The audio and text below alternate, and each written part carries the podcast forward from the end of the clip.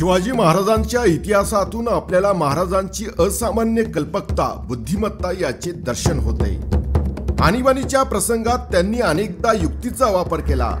यामुळे शत्रूचे कपट फसवणूक गुप्त कारस्थान यात शिवराय कधी सापडलेच नाही.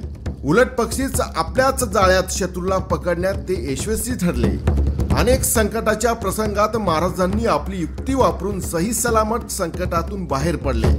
शहाजीराजांची सुटका मोऱ्यांचे उच्चाटन अफजल खानचा पराभव स्वतःची पन्हाळ्यातून सुटका विशालगडावरचा चकवा सुरतेची लूट आग्र्याहून सुटका मोगल साम्राज्यातून सही सलामत परतीचा प्रवास या सर्व रोमांचक घटना त्यांच्या आयुष्यात यामुळेच घडल्या.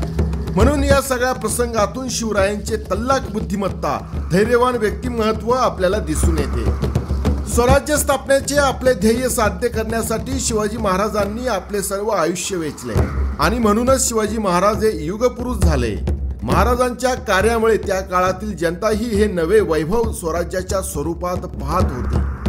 शिवाजी महाराजांनी शासनात शिस्त निस्पृहता न्यायदान गैरकारभार करणाऱ्या अधिकाऱ्यांना समज देऊन सर्व धर्मांना समान लेखले.